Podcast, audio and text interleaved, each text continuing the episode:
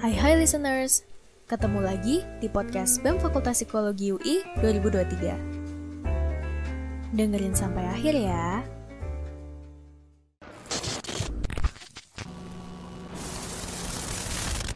Keilmuan FM. Halo Psiko Friends, selamat datang kembali di Keilmuan FM. Podcast tidak rutin dari Departemen Keilmuan BEM Fakultas Psikologi UI tahun 2023. Kali ini bakal dibawain sama gue Orey dan juga Zahrin. Nah, hari ini kita mau ngomongin apa, Rin? kita mau mencicipi psikologi. Waduh, mencicipi ini maksudnya apa ya? Apakah kita mau review makanan kanjiu? Enggak dong, kan kita kan ilmuwan. Jadi kita di sini mau ngomongin soal pengalaman mahasiswa fakultas lain ambil kelas di psiko. Oh gitu. Terus kalau mau ngomongin topik ini, enaknya ngajak mahasiswa dari fakultas mana ya? Hmm, kalau dari aku ya, aku pengen ngajak or- eh, seseorang dari fakultas FISIP. Dan kenapa harus FISIP? Karena eh, ketika berbicara tentang ilmu sosial dan ilmu politik itu juga tidak jauh-jauh dari psikologi juga kan, mengingat bahwa ada psikologi politik juga di psikologi sendiri. Hmm, berarti kamu maunya yang relevansinya dekat gitu. Betul. Oke, kebetulan ya di depan mata kita udah ada kakak yang memenuhi keinginan dari Zahrin tersebut. Boleh Siapa nih? ya ajak kenalan dong, Rin. Dengan kakak siapa? Halo, aku Kenzi. Oke ya, aku dari ilmu politik di FISIP angkatan 2020 nih. Jadi belakangan ini lagi sibuk ngapain aja nih kak? Ah, lagi sibuk ngorganisasi aja paling ya, sama persiapan buat MBKM. Berhubung semester ini kayaknya bakal pengen ikut MBKM sih. Oh, MBKM ngambil apa, Kak? Em, semoga bisa MSIB ya, karena I need money. Oh, yang yang magang. industry. Yes, yang Oh, magang iya. eh, bersertifikat. Semoga dapat deh. Amin. Kalau UAS gimana kemarin? Lancar? Aman, alhamdulillah. Ya meskipun deadline banyak yang numpuk, jadi bikin pusing juga. Karena kalau di FISIP kita banyak ini kan, eh, uasnya take home. Paper ya? Uh, yes, bikin makalah, bikin esai. Jadi itu semua deadline-nya numpuk. Harus ngerjain everything all at once. Hmm. Tapi lagi sering-sering ngecek siap nggak? Kalau biasa kan kalau udah akhir semester tuh iya tiap sih. hari ngecek gitu. Agak deg-degan sih karena uh, aku ngerasa kayak ada beberapa matkul yang agak bikin was-was gitu ya Hmm. untuk soal nilai dari dosennya. Tapi overall sih fine-fine aja. Ngomong-ngomong soal matkul, matkul apa nih ya kak ambil di psikologi? Nah, aku kemarin ngambil kebetulan psikologi politik Hmm, yang menurutku nyambung juga sama jurusan. banget berarti ya. Kapan tuh ngambil kak fisikonya? Baru semester kemarin ini, semester genap berarti ya Hmm. kemarin ini, semester 6. Kenapa tuh ngambil psikologi politik? Eh, selain karena dari luar kelihatannya relevan, terus disaranin juga sama beberapa cutting aku yang pernah ngambil sebelumnya.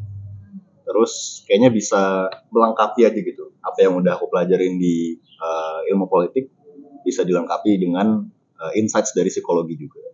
Dari anak ilmu sendiri apakah rebutan juga psikologi politik? Rebutan, rebutan Oh, ini, banget. ini salah satu Karena- pemenang ya. Alhamdulillah menang siap war di kalangan anak pol waktu itu.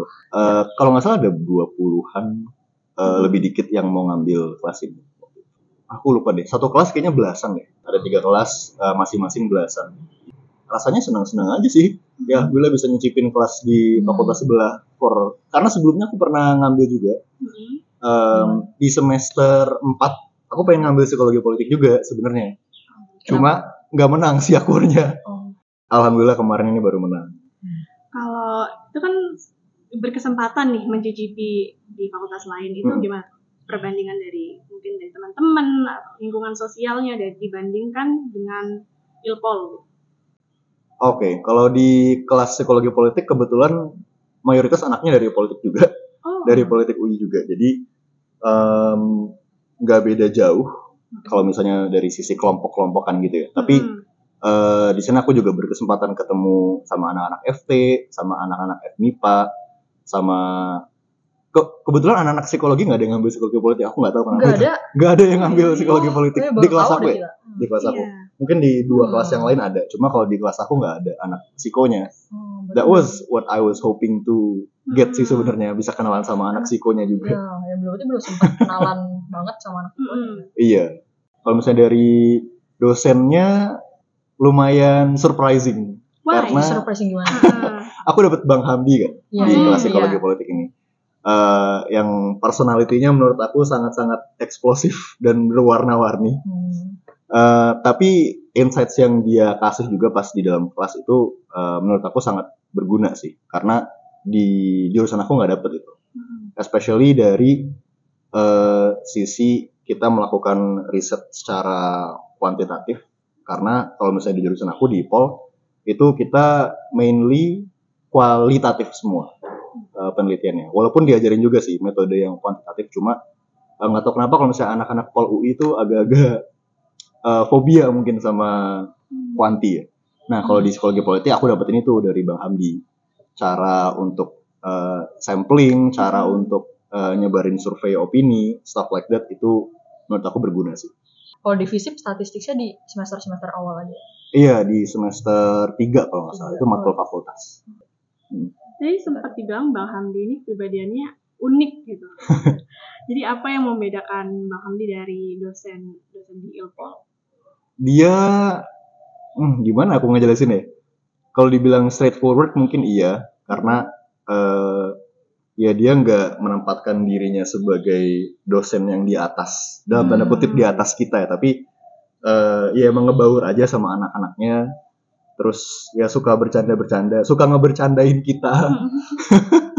Suka nge-point out kalau misalnya kita misal kita ada yang salah ya dia point out langsung dan dikasih eh, insights untuk membenarkan gitu.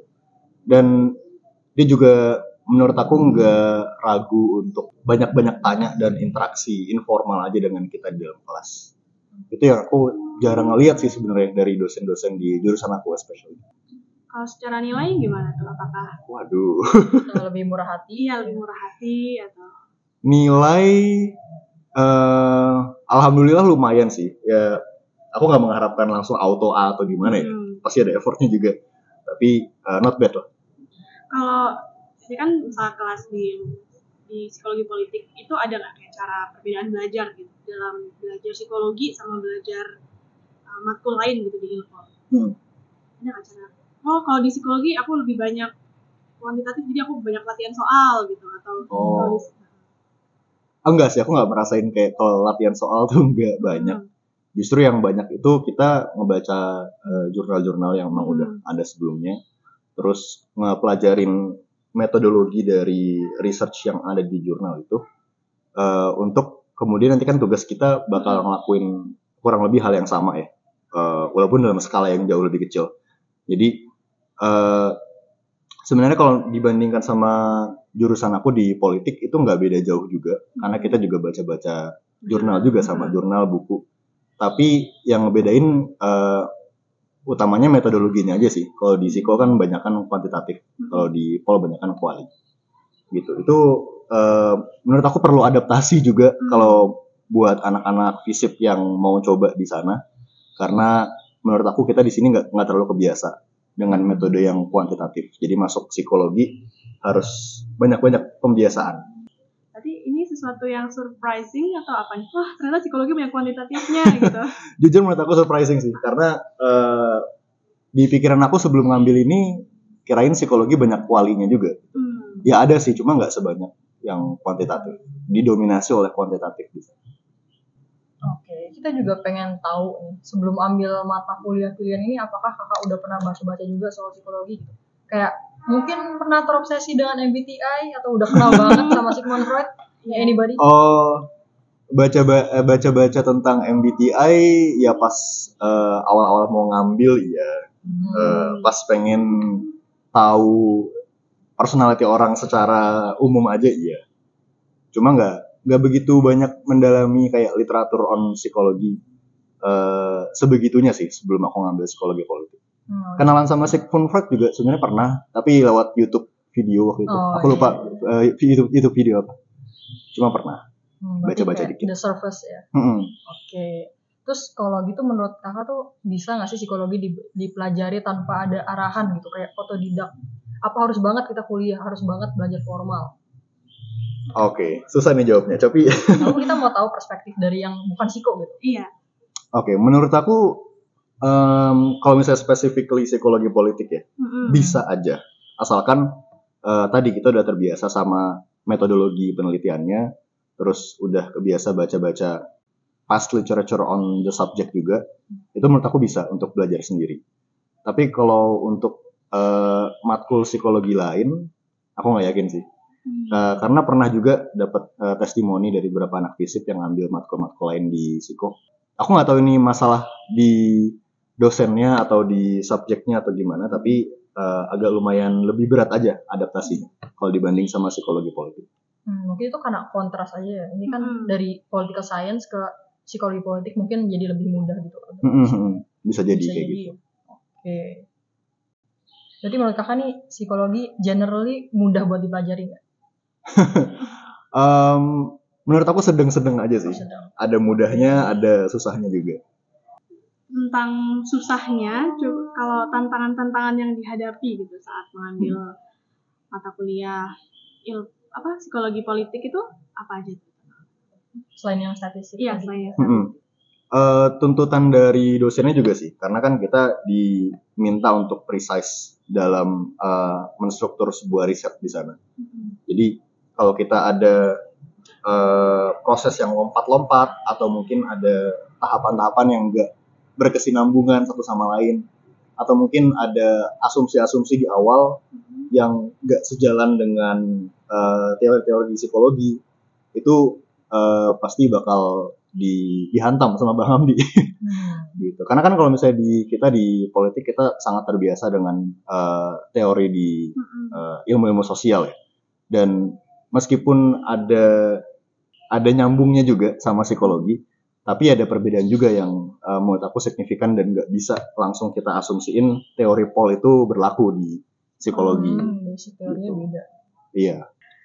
Jadi setelah belajar kayak gitu tadi belajar teori-teori dari ilpol, belajar teori-teori dari psikologi politik sendiri, apakah ada kayak the burden of knowing gitu atau existential crisis? Sebenarnya ada juga sih Hmm. eh, krisisnya dan ini di point out sama Bang Hamdi di hari pertama kita Baru masuk. pertama banget. Hari pertama kita masuk psikologi politik, dia bilang ilmu politik di UI itu ketinggalan 30 tahun Oh, dari ilmu-ilmu lain di luar sana. Karena emang Hmm. menurut aku juga aku juga merasakan itu sih. Karena di jurusan kita selain aku nggak komentar tentang usia dosennya atau kayak pemikiran mereka kayak gimana ya. Mm-mm. Tapi dari uh, bahan bacaan yang kita berikan uh, kita dapetin terus dari uh, teori-teori yang kita pelajarin itu emang banyak yang tua-tua. Meskipun bisa di-apply juga di konteks sekarang tapi menurut aku baiknya kita terus update-update uh, teori yang ada di politik terus juga update metodologinya. Ketika dikritik gitu sama Bang Hamdi aku juga langsung mikir sih ini apakah emang politik UI beneran seketinggalan itu gitu karena aku juga baru merasakan beneran belajar eh, politik secara kuantitatif di psikologi justru bukan di fisik.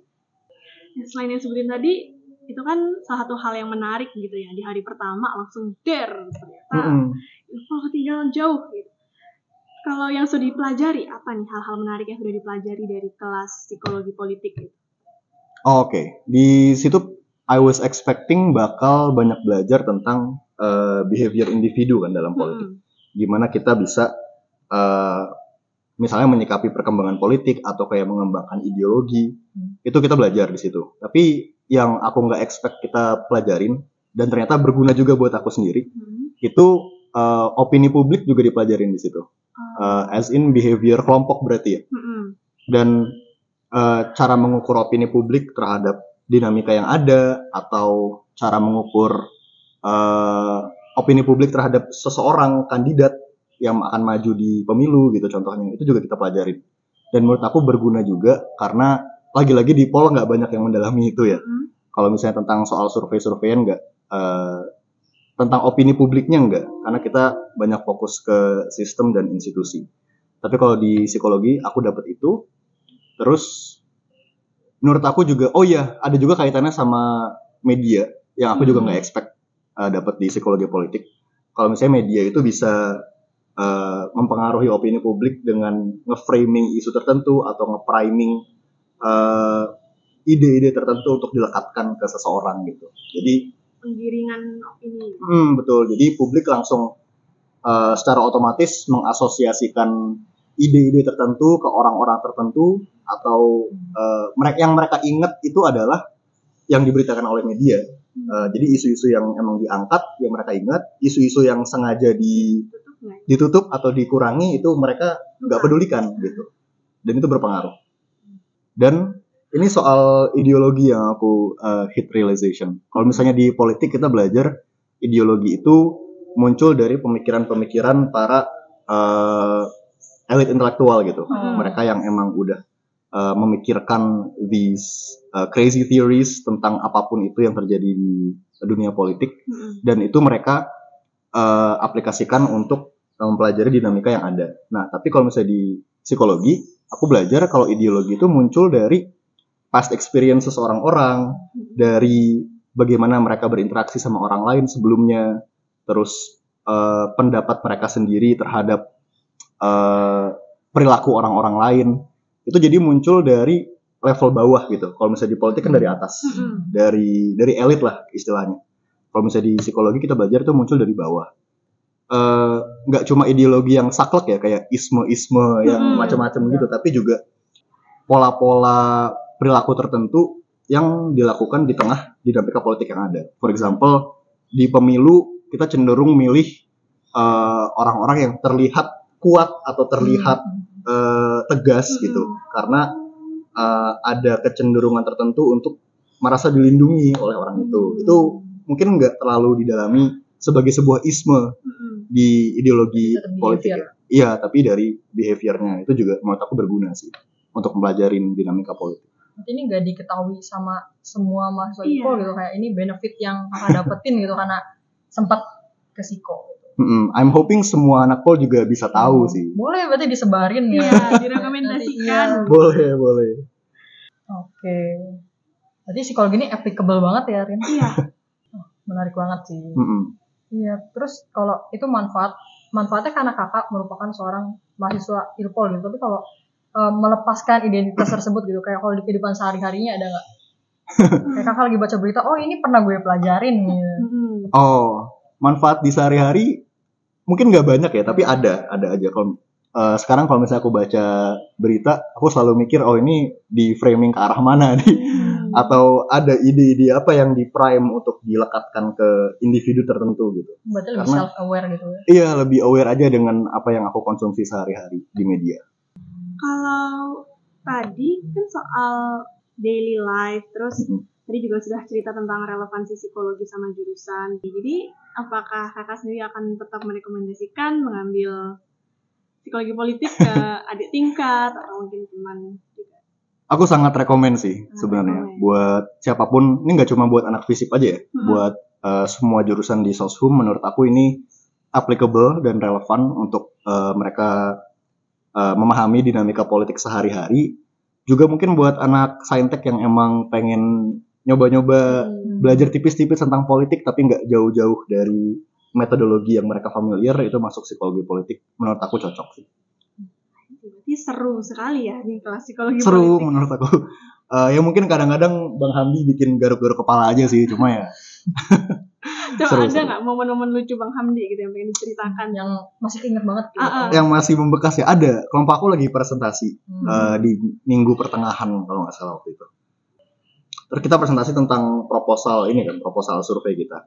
Dan di situ emang banyak bolong-bolongnya yang harus di point out dan begitu Bang Hamdi ngeliat ada yang eh, salah gitu atau Mhm. kurang, dia langsung point out kan. Iya. Oh ini kalian nggak nggak ini ini ini ini ya gitu. Mm-mm.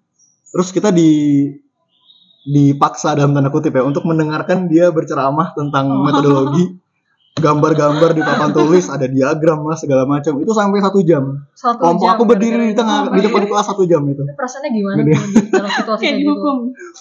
agak-agak kayak dihukum tapi kayak bingung juga sih kita mau ngapain. Kita kayak berdiri diam awkward gitu loh.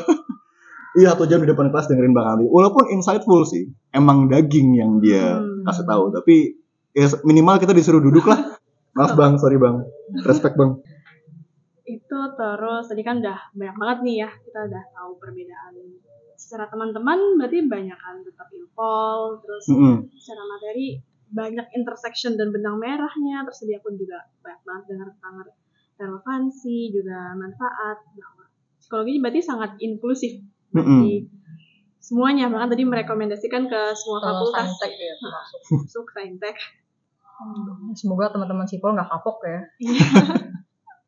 Oke, jadi karena keterusan waktu juga, itu aja yang bisa kami tanyakan saat ini. Terima kasih Kak Kenzi udah mau diundang walaupun ya, pasti banyak lah kegiatan lain yang Ini waktu libur Yes, loh ini. sama-sama. Harus tahu di hari Minggu. Iya. Minggu, waktu minggu pagi guys. Minggu kita pagi banget. Pagi. Minggu pagi banget. Kita dijadiin prioritas ya. Benar. Waduh. Jujur sangat flattered ya kita merasa. Tapi thank you juga ya kalian udah eh, ajak aku buat sharing-sharing di sini. Hmm. Semoga emang bisa berguna buat teman-teman non psiko lainnya. Pasti berguna. berguna. Kita kan paksa buat dengerin. Iya. Tenang aja. Oke, makasih banget Kak Kenzi buat insight berharga yang jarang-jarang bisa kita dengar gitu. Kalau misalnya kita bukan megang media gitu, Mm-mm. kapan lagi bisa ngobrol coba? Iya. Iya kan? Oke. Oh, ini kita lagi menggiring Apa? opini buat Oh, bisa jadi. Ini salah satu contohnya. iya. Langsung dipraktekin Langsung ya. dipraktekkan. Iya. Wah, luar biasa. Oke. Ya udah, ketemu lagi di lain waktu Kak Kenzi. Semoga masih berkenan kalau misalnya kita ngajak-ngajak ngobrol lain kali. Amin. Oke, of course. Oke. Segitu dulu perbincangan kita kali ini. Stay tune untuk episode selanjutnya. Bye bye.